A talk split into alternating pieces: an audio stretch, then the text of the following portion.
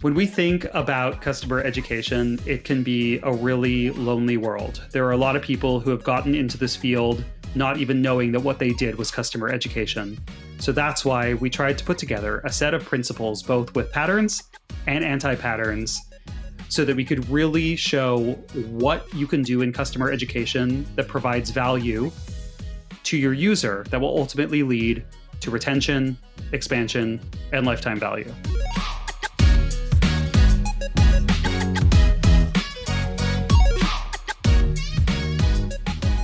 Good morning, good evening, good afternoon, wherever you are and wherever you're watching from. My name is Matt Pierce, host of the Visual Lounge, and today on our show where we talk about images and videos, we'll probably talk a little bit about images video, but we're going to continue our conversations around customer education. And with that said, we've got a fantastic guest who not only wrote the book on customer education, but has a lot of great ideas, is working in the field, and will help and hopefully give us some great ideas on how we can run our programs. And if you're not running a customer education program, if you don't have customers, you know, thinking about what they need, you really need to. So let me go ahead and introduce today's guest. Adam Avramescu is the VP of Customer Education and Engagement at Personio, Europe's leading HR technology company. He has over a decade's experience building and leading customer education programs for high growth tech companies, and is also the author of Customer Education Why Smart Companies Profit by Making Customers Smarter, as well as the co host of CE Lab, the Customer Education Lab podcast. With that said, please help me welcome Adam to the Visual Lounge. Hey, Adam. Hey, Matt. Hey, great to great to join you today. How's it going? So good. We're we're so glad that you're here. Now, some some of our audience may have seen you. You were a participant in the Level Up event uh, that TechSmith did. Uh, gosh, 2022. Uh, but also you're you, you're out at events and speaking. So it's it's just it's a pleasure to have you here on the show. Uh, so. But we're to start where we always start with our guest, Adam. Give us a little background. How'd you get involved and started with customer education? My gosh, uh, probably have a background that is similar to a lot of folks who would listen or watch your show, uh, which is I actually started my career as an instructional designer. And uh, I was one of those accidental instructional designers. I, I, didn't know that that's what I wanted to do out of school, but uh, I knew that I had a passion for uh, writing, language, structuring content, argumentation. I actually I had an English and rhetoric major in college, mm. and uh, I had a mug that says rhetoric, not just for liars anymore. uh, but one thing that I, I really liked about uh, doing that course of study is you really do learn how people persuade each other, how people influence different behavior.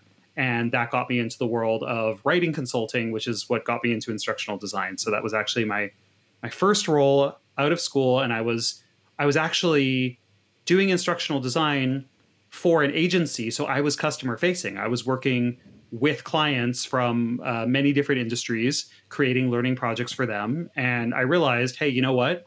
I really like this idea of instructional design and content creation. I really like working with customers. So maybe it would make sense for me to do something where I'm going in house uh, at an you know an actual uh, business where my audience is our customers. So that's that's how I first got into customer education. Awesome.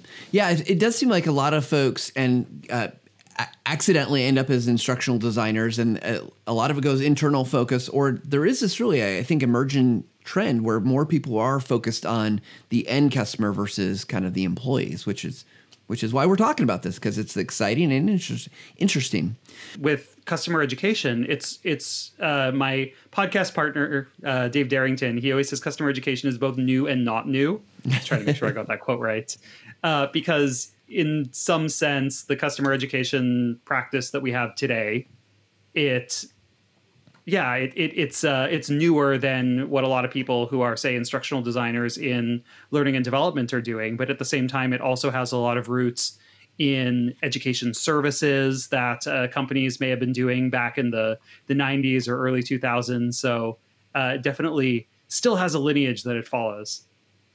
Yeah, and I, I love that because there is a clear path, right? Like this, while we think of it as newer. And I remember in 2006 when I was starting my role at TechSmith and and doing this work, I didn't know the term. It wasn't an apparent term. I think we actually went with customer engagement as the kind of our group's term. Um, but yeah, so it's interesting to see like yeah, the, making those connections to that history history of what's going on, what has been, but now it is in the world of SaaS and kind of technology. It's kind of uh, not new, but it's definitely taken on its own shape and form for today. So definitely. Adam, one of the questions I want to ask you is, um, you know, talk about that background, but you've done a lot of different things. You work for a lot of organizations that are, you know, implementing. You obviously have a book that you have some opinions about customer education, and I'm curious, what defines success for you? In, in and I know there's probably a thousand things, but like kind of at a high level, how do you know if you're being successful with your program? Yeah, I mean, in a way, I draw the analogy to what people look at when they're they're doing internal education, which is you can look at a very limited version of whether it's successful. You know, looking at your course enrollments and course completions and, and things like that, but you know, you're not you don't really know if you're having an effect uh, or changing behavior if you're doing it that way. So whereas uh, internally, you would look at behavior change, that kind of getting into level three, level four Kirkpatrick uh, evaluation uh, maybe your your Thalheimer style evaluation if you're if you're hip to the Thalheimer. um, like, are we actually changing behavior for our learners? Well, with customer education, it's actually no different. If we're doing it successfully, we are positively influencing our customers' behavior in the way that they use our product. So ultimately, that's going to result in a chain of outcomes, starting with, first of all, uh, better product adoption which sometimes means more product adoption, but sometimes also means using the product in more sophisticated ways. As a side note, that means you might see a reduction in support tickets coming in because mm-hmm. when customers are using your product in better ways, they're not asking basic questions to your support team. They might be asking more advanced questions, but that's good because that means they're adopting your product in better ways. Um, but the more they do that, the more you also start to see those uh, benefits extend over time. So, more adoption, will usually be more predictive of better retention of your product better expansion for your customers i.e like if you have multiple products or do upsell they're going to use more of your product buy more of your product but ultimately will stay with you for longer. So you're going to have more profitable customer relationships which is why i say that smart companies profit by making their customers smarter. Absolutely and I, I you know, I love that concept, right? That we're not just thinking about getting them to to use the tool, but getting them to use it better, to get it to expand that usage. Because it does seem like, and having seen this for a long time, customers oftentimes will take adopt a product first time using it, you know, and they'll get they'll get kind of okay with it. They'll figure out mm-hmm. like what's the basic, most basic things I can do with it, and maybe some will push into that kind of intermediate. But then I see there's this place where a lot of them get stuck and uh, kind of the yeah. perpetual intermediate. Um, but you know, if you can move them past describing that, my relationship with Camtasia for a long time, not just you, a lot of people, right? Like you become a perpetual intermediate, and to the because the effort to move from intermediate to really advance is often difficult and and and I'm not this is not a commentary on TechSmith or any anything else, but like it it's it's a lot harder to get move that needle, right? Because you have to have yeah, desires. With, with any with any product, right? Like it's definitely not just a, a TechSmith thing. It's uh, in fact, it's it's not even just uh, any media production uh, software, right? And it's not just a software thing for any product, uh, especially ones that have really deep functionality uh, and a lot of use cases that you can get into with them uh, there's always a place that you're going to start, right? There's going to be a first area where you find value. And in fact, if you're in the world of customer success, the term for that is first value. And typically, there's a pretty standard path that customers follow to get that first value. And there might be a few different flavors of it depending on their persona or their use case. But the first thing that you're ever trying to do as a company is nurture customers to get that that first moment of realization that hey, this thing can help me. But to then go beyond whatever that first use case is and get the full value of the platform, explore all the powerful features, uh, see all the automations. You need to know how those things work, what they can accomplish for you, and you need to learn about those things in a moment of need where you're actually receptive to building those skills and getting those outcomes. So that's where a lot of companies uh, really struggle to get their customers to that point. Yeah. Man, already learned. I'm, I, am like it's hard for me even to think of the next question. I'm like, oh, okay, how? I'm, I'm like learning so much already. So I, so I want ways we can go. I know. And Adam, I want to get to our topic. So I've got one more question before you before we talk about this customer education manifesto is you know, we're a show about visuals and using visuals, using images, video. Um, so for you, what's one tip you could give our audience about using images or video in their work? Uh, there would be no customer education without visuals. So uh, hard for me to pin down just one. You know what I'm going to think about? I'm going to think about one problem that is unique in many ways to customer education teams. And I get asked this all the time because customer education teams are typically responsible for owning parts of the uh, documentation, like the, the help center. Um, certainly, we do in, in our case, as well as producing courses and uh, yeah, other resources, even job aids that can be delivered to customers. And that means that inherently you are using a lot of visuals of your product. Mm-hmm. And if you have a rapidly evolving product, which a lot of people in my field, at least in, in technology and in SaaS, uh, which is software as a service, uh, as they do, that means that every time you produce something, it's almost immediately going to go out of date. So there are many ways that you can um, address that. The most sophisticated way would be to use something like a, a digital asset manager uh, so that you can make sure that every time you have an image or a video in one place, you can update it in that digital asset manager and it'll go populate everywhere else so it gets automatically updated. But there's a lot of things that you can do from a content perspective as well to make that uh, a little bit simpler on yourself. For example, if you can use things like a simplified UI uh, mm-hmm. in your video instead of using your actual uh, product UI and showing every click within an actual production environment, that means that maybe smaller changes can happen to your product and you're not going to go have to change the video or the screenshots every single time because you've already done the work of making sure that your visuals and your videos don't track completely one to one with the actual live product. Yeah, I love that, and that we we, we often refer to that as a SUI or simplified user interface. Uh, but it also, and I'm sure uh, with where you are in your work, localization is also a consideration with that, right? Because then you can, the mm-hmm. text mm-hmm. is probably maybe it doesn't even have any text that's English or or German or French or whatever language you're having to work in. So that's a that's a great tip. I love that, and I love the yeah. the idea of a digital asset manager. You know, replace it one place and it populates wherever it needs to be. That that seems like the dream actually. Especially when localization is involved. We serve customers in many different languages English, German, French, Spanish, Dutch. Uh, I think there's one now that even I'm forgetting. Apologies to the Italians, I believe. So yeah, and more to come. So yeah, you can imagine that the content maintenance problem becomes a multiplicative problem the more languages and markets you add. Yeah, ab- absolutely.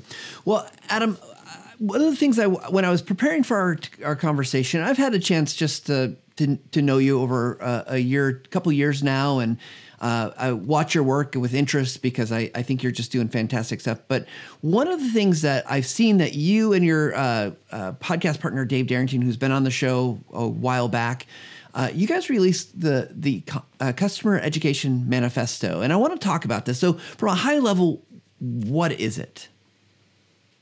Yeah, so we released this customer education manifesto back in I want to say 2018 I don't know if I have the exact year right, but it was around the same time that we started doing the CE Lab podcast. And the reason why we started doing the CE Lab podcast, as well as the reason why I wrote my book in the first place, uh, wasn't even necessarily because we had a lot of strong opinions about customer education, although we, we, we do, uh, but rather because, especially at the time, there weren't a lot of resources out there for people getting into the field. In fact, when I started in customer education, the first time, like like you mentioned, it wasn't always called customer education back then, but the first time I was in my my first true customer education role for a technology company, I had just moved to the San Francisco Bay Area, and my boss asked me uh, a question like, "Hey, who else is is doing this well? Like, who should we pattern our program after?"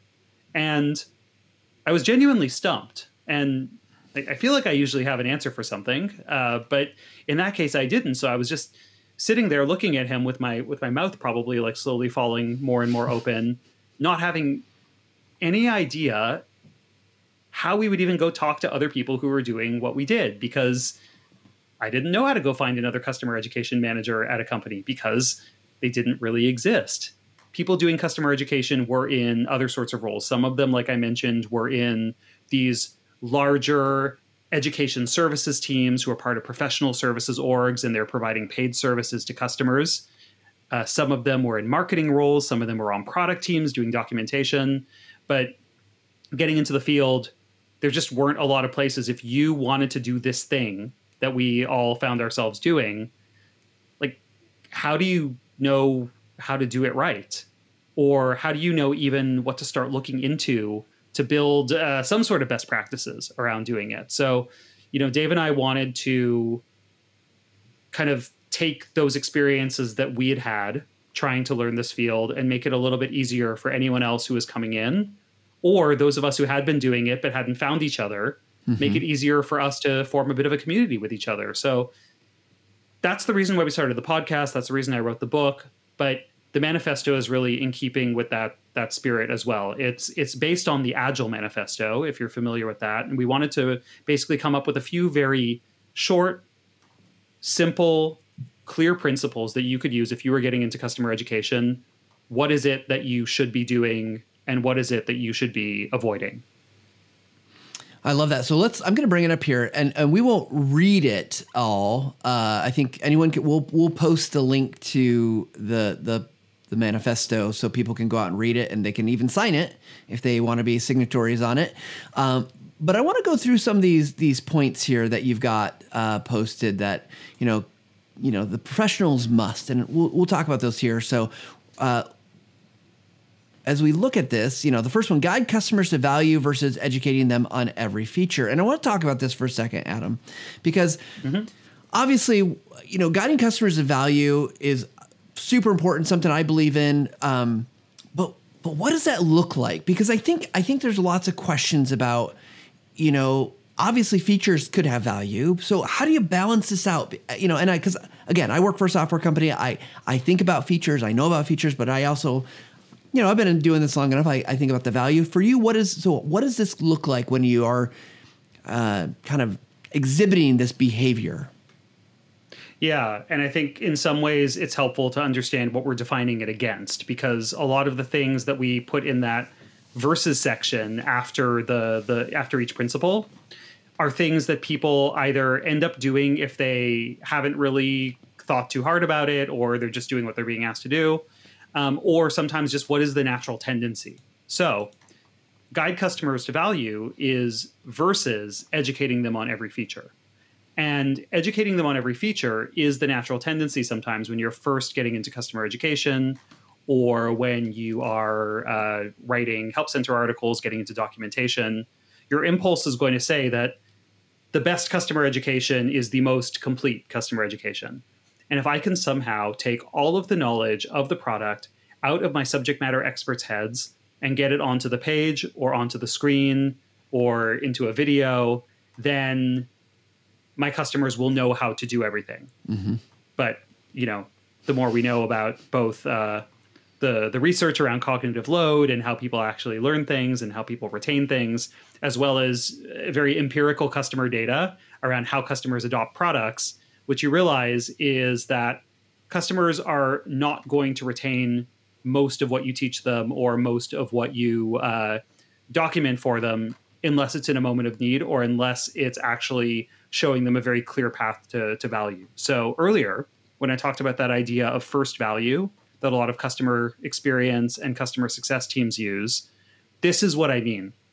What I mean is that instead of choosing every feature of your product to document, many times it's best to start by getting a little bit more prescriptive and showing customers what are the first things that you can be doing with this product to get value. Okay, you've done that. Now, what are the next things that you should be exploring to get additional value? So instead of just documenting everything, it's about getting prescriptive about a smaller number of things and showing customers the path. Yeah. So I, I, am thinking about this, okay, from an example standpoint, you know, like I could teach someone all the features of Camtasia, but what that doesn't mean is that I can make a good video right? Like I can know how to use totally. all, all the effects. So I, so I love this because, and I love that idea of getting prescriptive, right? That like when I'm a new user of a tool, and I've been trying out a whole bunch of tools lately, so I'm, I'm feeling this pain.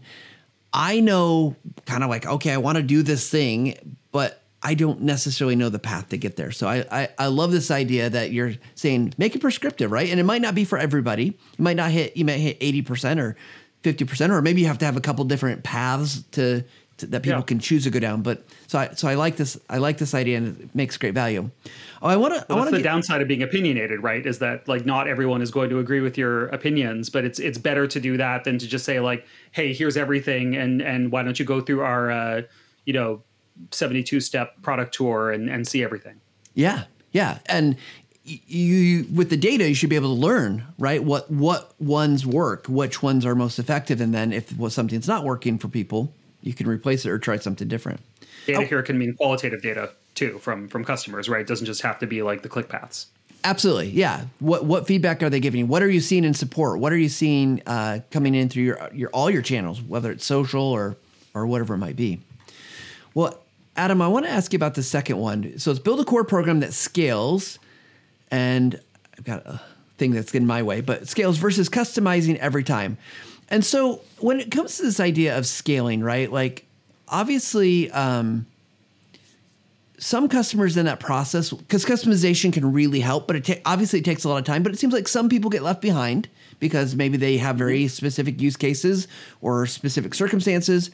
So how do you do this in a way so that your customers are still successful, right? So that you're not just leaving Yeah. people out, or maybe maybe that's the the trade off. Maybe some people will get left behind, and that just has to be the price of doing business.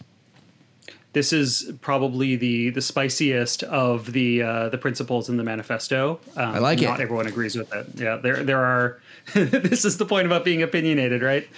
Um, what this is in response to, in some ways, is the idea that customer education, uh, the the background of the field, is in education services in some ways.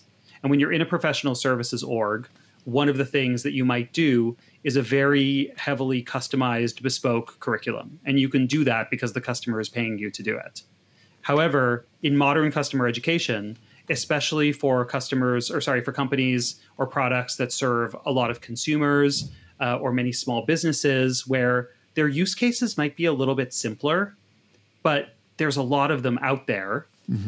The fact is, you simply won't be able to create a completely bespoke curriculum for them for every single customer.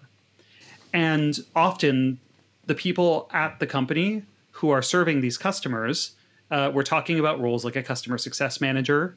Sometimes we're talking about uh, support agents. Uh, these are, are, are humans having interactions with your customers. And as much as possible, what you want to do is be able to free them up to use their human brains to add the pieces that uh, your curriculum and your customer education programs can't provide at scale.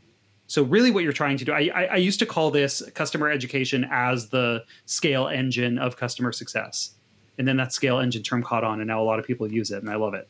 but the the core idea here is that most businesses go through this shift where you hire your first few customer success managers, your first few support agents, and they're just answering everything, or they're just walking through customers, anything that comes up. But as your business grows and as you're serving more customers, your ratios are going to get to the point where you can't continue serving every customer in that same one to one manner, right? You're just going to have to figure out how to get more efficient about what you do.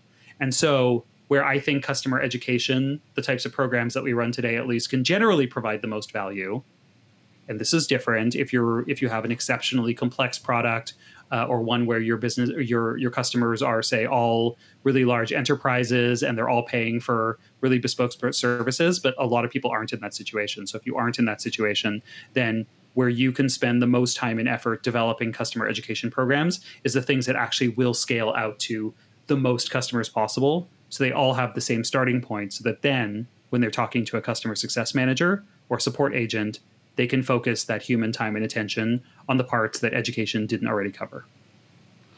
Yeah, so I, I I like what you talked about that the connection, right? That customer education is not going to solve every problem, but if we can take the big chunk, but having those other folks um, fulfill it, fill in some of those gaps, right? Because they're, one, they're already going to be closer to whatever the issue, challenge, opportunity is, but also they're going to be able to take what customer education as the baseline. Because I, I know again, as I'm thinking about it as a user of a product, oftentimes I will get to a point where I'm like, okay, I, I will go out and try to learn, uh, and I want to know kind of the answers to these basic things. And then it's always it is nice to be able to go someone and say like, oh, now that I've done these things, what can I do here or here?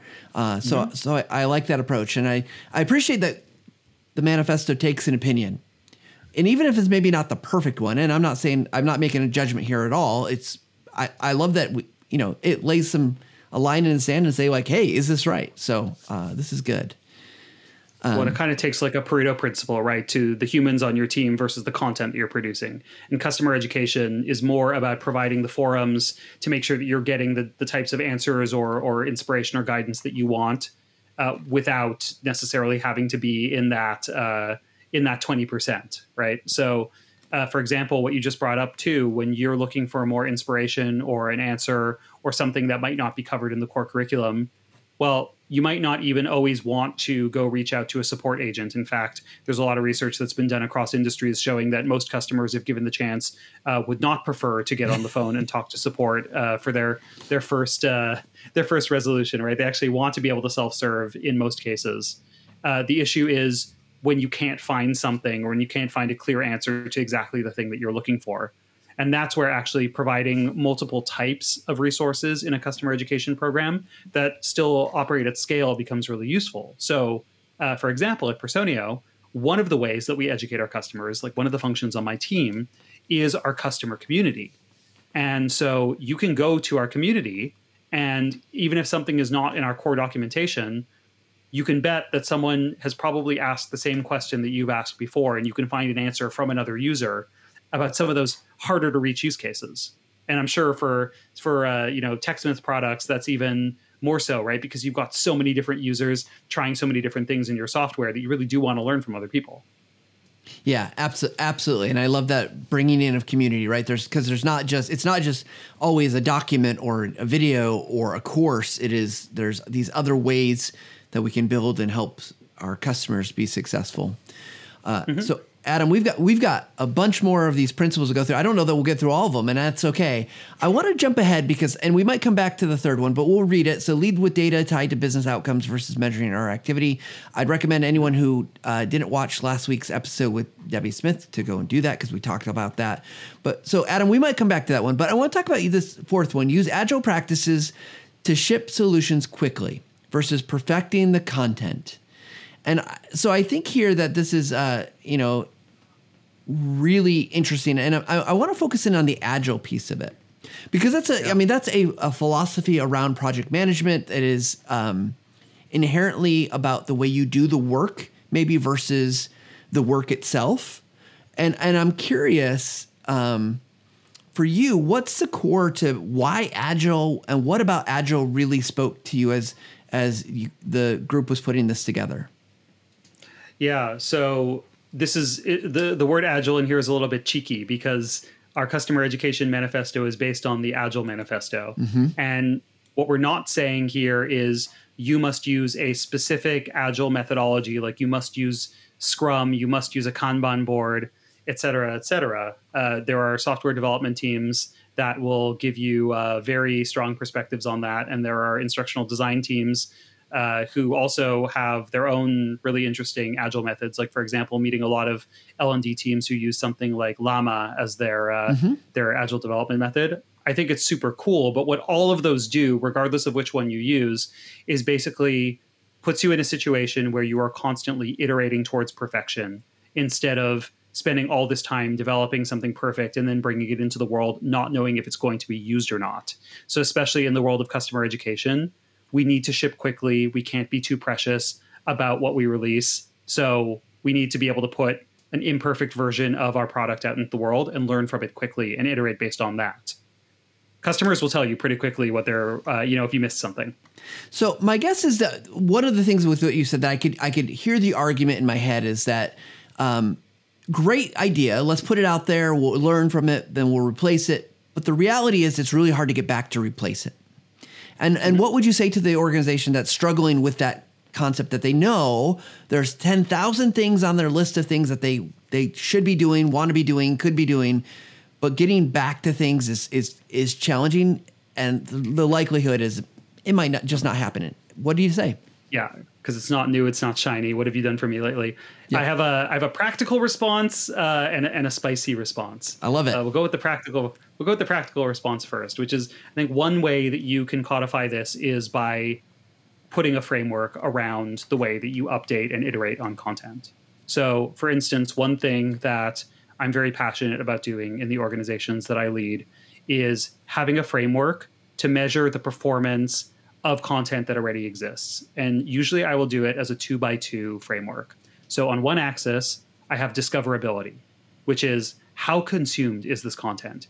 If something is really popular, more eyes are on it, that's probably something that we'd be more likely to prioritize making updates to, fixing, iterating on over time versus something that nobody is going to. If nobody is going to it, then we don't have to worry so much about making the content better. We have to worry about getting people to it or was this even the right thing to work on? On the other axis is value. So that's your satisfaction scores or your upvote downvote ratings or whatever you use to indicate the quality. So very quickly by using uh, some sort of prioritization matrix like that, you can make the argument to say, hey, you know what? We've had this many users visit this course or this video. It's got an average rating of this. Uh, clearly, that is a signal that this is something that we have to go back and improve. Therefore, we're going to argue to prioritize this. So it doesn't really become an issue of, hey, you know, we're never getting around to update anything that we've produced. It's more a matter of how do we choose what the most important things to iterate on are which kind of leads into my spicy response, which is that I think it's okay for a lot of stuff to stay in that first draft mode because I think sometimes we're looking for something to be so perfect and so polished that we lose sight of does perfect help the customer do better than an 80% version that we we came up with?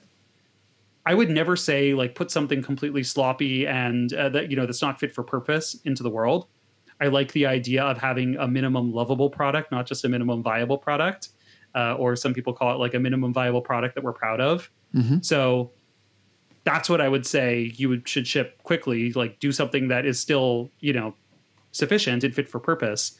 Um, but I would be okay not coming back to every single thing. I would come back to the thing that actually has data to support coming back and iterating on it. Yeah, I think this uh, feels like it goes back to the, the point we didn't talk about is the, the, these business outcomes, right? Like understanding what is important to the business, what's making an impact, and and keeping an eye on those things so that you can make the right decisions. I'm, I'm sure Debbie pointed to this as well in, in her discussion. But if you, as a, a customer education leader or a customer education professional, can only speak the language of learning but can't speak the language of the business or can't align with the outcomes that the business is trying to achieve, then you're not going to be able to make much of an argument for doing anything, much less updating your content. And she did. So no worries. It's good to be iterated though, but because I think this is such a because this is a struggle, and I hear I mean I hear it in the customer education realm, I hear it in the marketing realm, I hear it in internal training, I hear it right. That this is the concern is like we're going to do this, and then we're not going to be able to get back to it because of X Y Z, and sometimes that's a legitimate like oh gosh yeah we do need to iterate we need but we it needs to fall into priority, and we have to understand what makes a, something for a priority. So I, I love what you were saying. Just you know that that approach, right? Like don't just look at it as like oh we have to get back to everything, but what's the most important things? What's going to have the most? What is having the most impact? And then mm-hmm. I you know I remember when we were I was in the depth of making tutorials, we'd often look at like you know did something really change here or is it still an, like you said the 80% is it still 80% accurate or is, are people going to be confused by it because we didn't make a change. And you know, we were doing a lot with videos, so the cost to change is is sometimes a little bit harder because it's like, well, yeah, it's just easier to start afresh from the recording than trying to fix it. And customers will tell you if they're confused. They, Make sure that they have a way to to rate your stuff, and they will tell you. They absolutely will, and we appreciate it. It's good. It's good to hear. Okay, we'll, we'll talk about one more point here. Then I think we need to to to wrap things up with our speed round, but I want to talk about the designing experiences we actually want to learn from versus building safe, dry learning. And obviously that that feels good, right? Because we want these experiences we can learn from, but counterpoint here, Adam.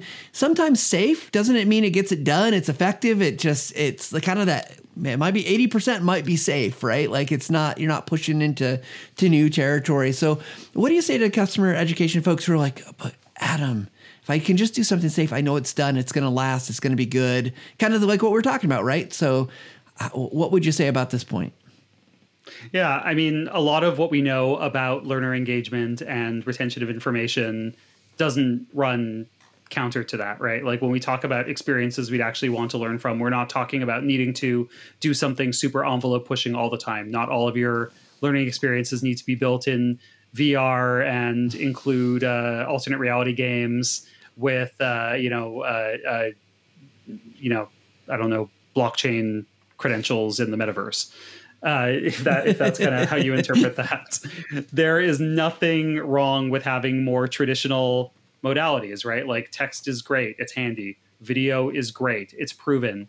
But like when you do those things, look at it through the learner's perspective. And um, again, it ties back to point uh, one for me that a lot of the times when we are creating um, when we're creating educational products, we kind of do it in a way where we sort of think, what should we be saying as the company to sound really professional. And that ends up getting into lowest common denominator really quick.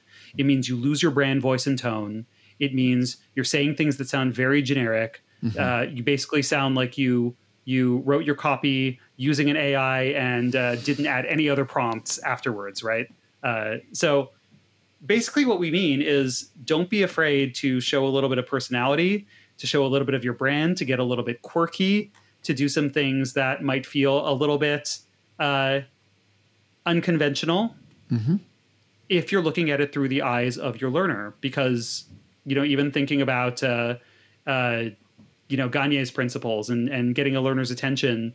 You don't want to do something that is perfectly expected and doesn't challenge your learner's way of thinking because that's a really poor way to get their attention or to ultimately educate them or change their behavior. So that's that's what we mean and and it sort of ties a little bit as well to this point about serving customers in their moment of need um, which is that not everything needs to be a traditional course either right you can serve customers through things like uh, in-app learning digital adoption platforms uh, etc right and that can be a little bit unexpected too yeah, when as you're going through those things and kind of those principles, I, I think about Richard Mayer talking about the personalization principles, right? Like you know, using inform, more informal, particularly in, in rich multimedia like video, like using informal language, using contractions, you know, making it so it feels real. And, you know, and, and I hope that's what people get out of this, right? That we're just having a conversation, that it's not, we're not trying to be super formal and all buttoned up. It's, it's like this is a real in the moment conversation where, you know,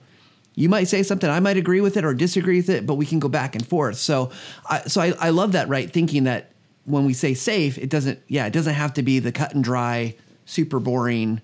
But you know, I, and I, you know, I think there's lots you can do with that without being on the extreme edge of technology or trying to push. Um, I think of a, we have some great videos that I, I love. We have a, a, a coworker. Her name is Erin. She does our Snagit videos, and she has so much fun making those videos. Right, like and, and uh, they're scripted and they're written, but she just does it so well that you're like, I want to know Erin. I want to be friends with her because she looks like she's fun. Uh, yeah. She just actually did some, uh, I think, some medieval Shakespeare stuff in her Snagit video, which, for the context, it made a lot of sense. Well, I love it.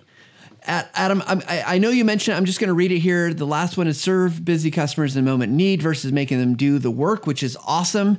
But given that our time is coming short, we're going to jump into what our, is our speed round questions. So those who are new to the podcast, the speed round is going to be short, quick uh, questions with short, quick answers. No one word answers necessary, but we can we can talk for a second or two, you know, longer than one word. But it's all decided by the roll of a die. So let's go ahead and transition over to our speed round. Here we go.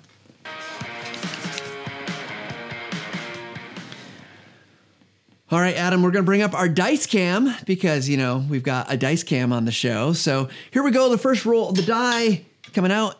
Oh, it's nice spin on that one. It looks like Ooh. That's a seven. So, so gonna, okay, good. I didn't get a critical miss. No, no, not a critical miss. It's a D12, so critical misses are a little bit harder. But question number seven.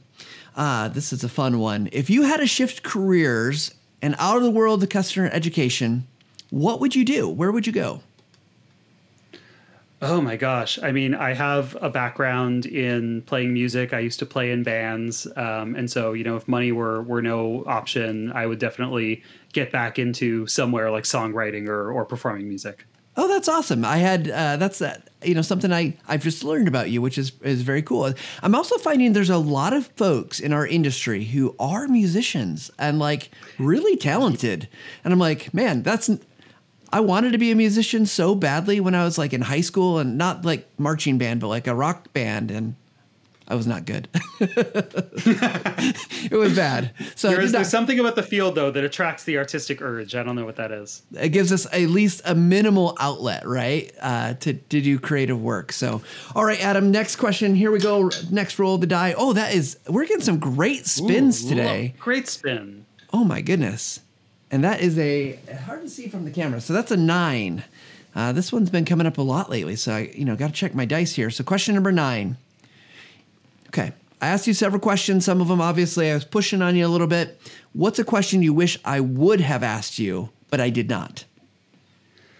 Ooh, um, maybe like uh, you know, we talked a lot about the things that uh, we advise customer education professionals to do here versus some of the common tendencies like maybe what is one of these mistakes that i made when i first got into customer education? Well because i've definitely done a few of these. So okay we don't we don't have a ton of time but i want to ask you what's what's one big mistake that stands out to you that you you did make that you're like oh my gosh if everyone could just avoid this we'd be better off.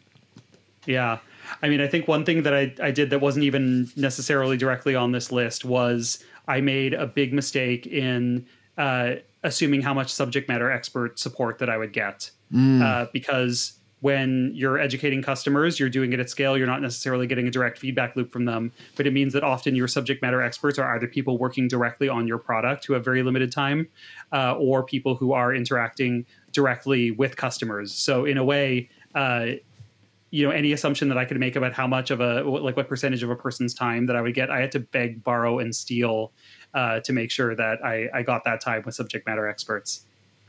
Yeah, and work to make sure it is understood in their work as a priority of some sort, right? Like at least uh, so they're sure. aware. I because I definitely I've, I've dealt with that, and that, that is it is yeah. tough because if you don't know anything about your subject and they do, uh, mine was water purification. I knew nothing about it. I learned a whole bunch thanks to a good SME, but it was hard to get his time. So, all right, Adam, we're going to do one more question here. So let's get rid of that right. question, question nine. Let's see what kind of dice roll we get here.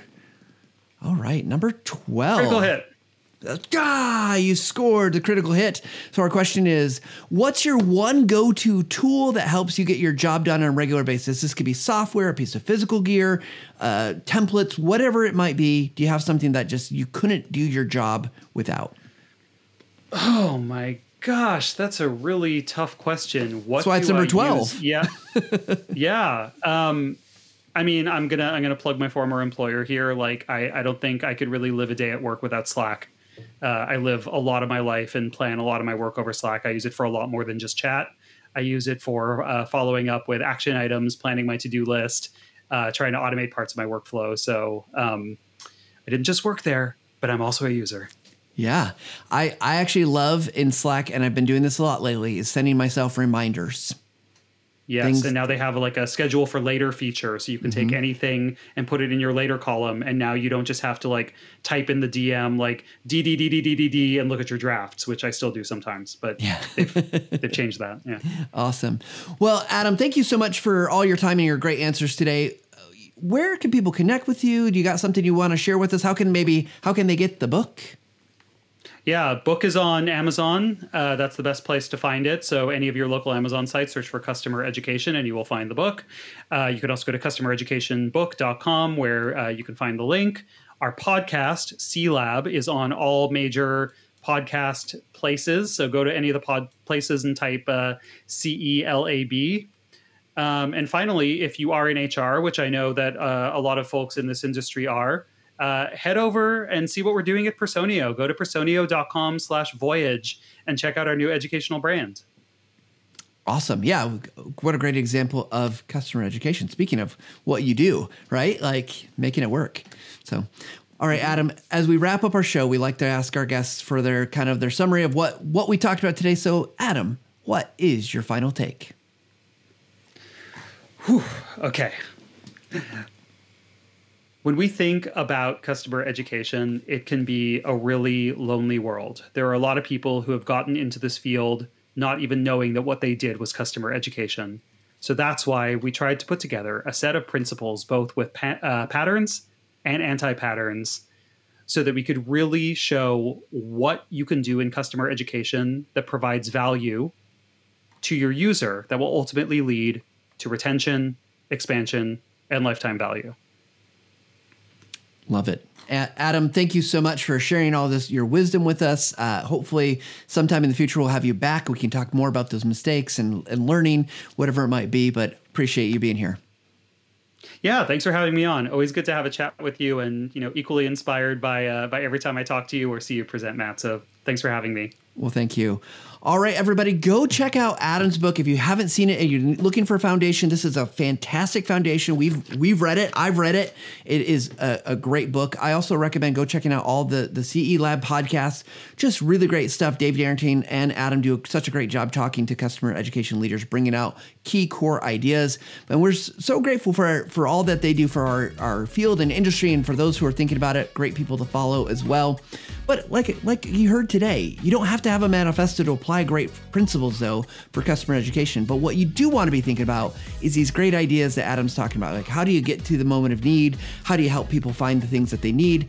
and continue to go forward. And if you're struggling with all that stuff, don't worry about it. Just take one day at a time. As like we like to say, take a little time, level up every single day. Thanks, everybody.